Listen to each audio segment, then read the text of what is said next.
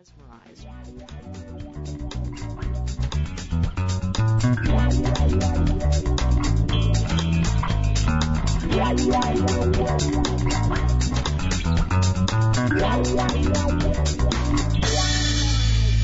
today's papers, there's more news about a congressional hearing looking into the dangers of masturbation. Yes, you heard that right. Although it is a committee that amazingly is called the Senate Subcommittee on the Constitution, Civil Rights, and Property Rights. It actually seems to be a committee uh, run by Senator Sam Brownback that gets into the details of why masturbation is so bad for you. Mr. Brownback has this to say. He says, I think that most Americans agree and know that pornography is bad. I, I find it fascinating that he thinks that. I mean, he has nothing to back that up. Absolutely zero. I think that's what it means is that his family or his church or his his five friends all agree that and know that pornography is bad, but he's sheltered, okay? Senator Brownback is sheltered.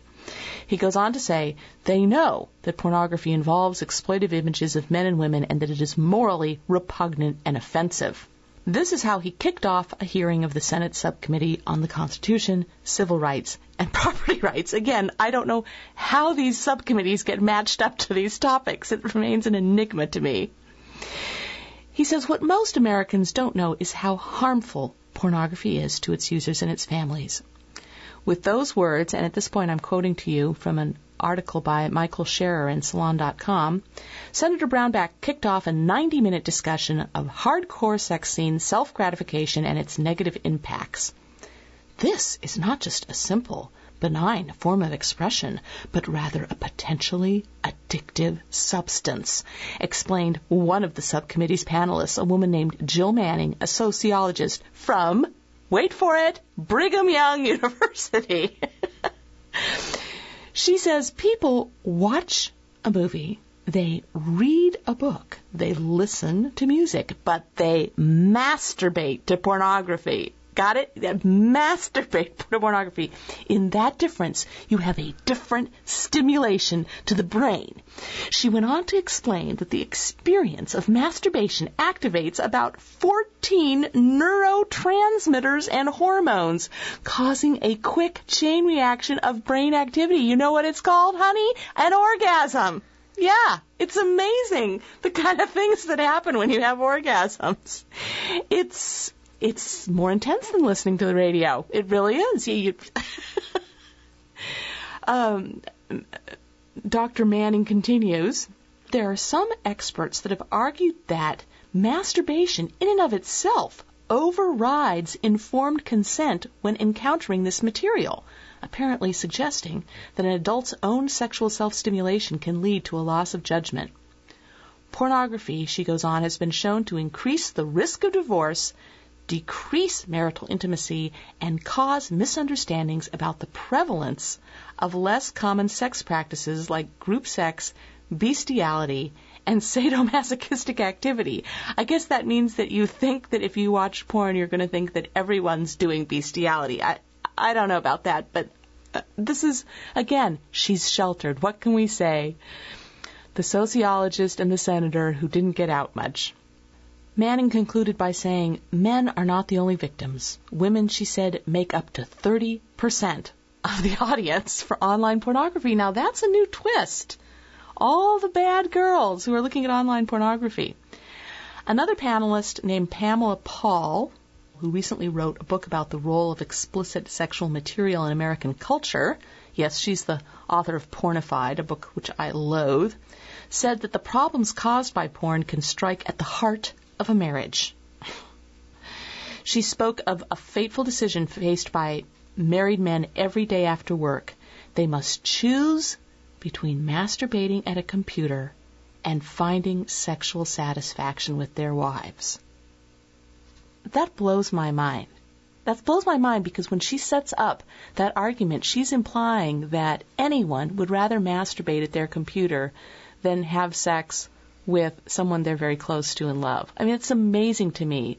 She's pitching the porn line. She's saying, hey, this stuff online is so good. You're never going to want to touch, you know, real flesh ever again. That makes me so mad. Oh, well, she gives this as an example. She says, if they, the husbands, go to their wives, well, just practically speaking, they have to make sure they have done all of the chores around the house that they were supposed to do. They need to have a half hour conversation about what they did that day, said Paul. This courtship could take up to an hour and a half. By contrast, she said, it only takes five minutes to go online again, the sexism and the kind of insulting nuances of how these people talk just blows my mind. They're saying that a woman has to never gets horny on her own. She never just wakes up and crawls on top of her husband and says, "I'm going to fuck you."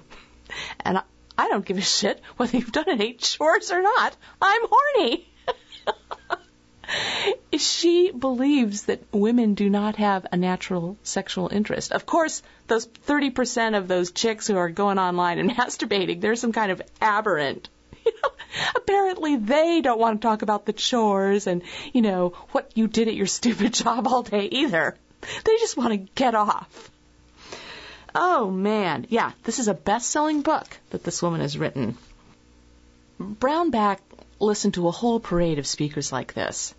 Uh, but as the Salon article concludes, uh, he has put forward no specific legislation to address the problems that he sees with pornography. He has mentioned several possible options, including a law that would encourage families to file civil suits against porn producers if they felt harmed by the material. Now that's interesting. He's taking the old Dworkin thing where women could sue, and now he's like, men too.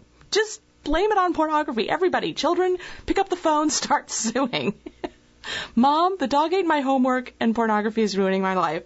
I have to sue.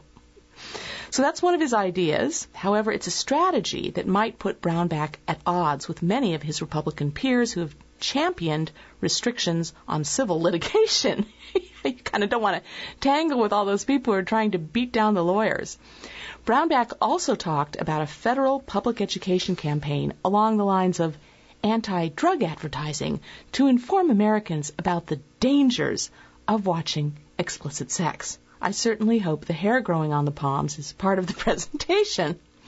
Finally, he spoke of possibly expanding the law to ban certain types of pornography beyond the current obscenity statutes, but he was repeatedly cautioned by one of the witnesses, a man named Rodney Smolla, I hope I'm saying his name right, the dean of the University of Richmond School of Law, who said that any such effort would likely be shot down by the courts. I don't know how this guy sneaked in, but he's giving Brownback a very important reality check. Well, Brownback wasn't to be deterred. He asked the panel's legal experts if the courts might be moved to whittle away at the First Amendment in the face of a public health crisis.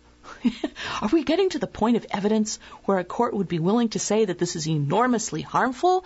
Brownback asked. My simple answer is no, said Smolla. And a few minutes later, the hearing was gavelled to a close, ending, for several months at least, all the official talk about masturbation on Capitol Hill. This is from a report by Michael Scherer at Salon.com, which uh, goes into even more detail about all the different panelists, but I, I hope I've read you some of the highlights. It's interesting to me how it, it's a bit like the old gnawing on a bone thing, where the folks against pornography, they just can't leave it alone. And I've noticed more and more that the interest in battling pornography is addressing the question of masturbation up front. It used to be masturbation was actually left alone. There was this sort of idea that there was certain kinds of pornography that were dangerous or violent or were encouraging rapists. That was the thrust of the anti-porn movement of years past. That there was this stuff that was beyond the pale. But now it's the notion that you don't have time to have sex, that pornography is replacing your sex life, that pornography is better than real sex, and that masturbation has taken over your life, which is actually a real a real throwback. I mean, we're we're in the time machine. we're going back to kind of uh, rants and raves against onanism. That's where this thing is heading. Is these philosophies which are based on a fundamentalist interpretation of the Bible, and because there are so many little bits and pieces in the scripture.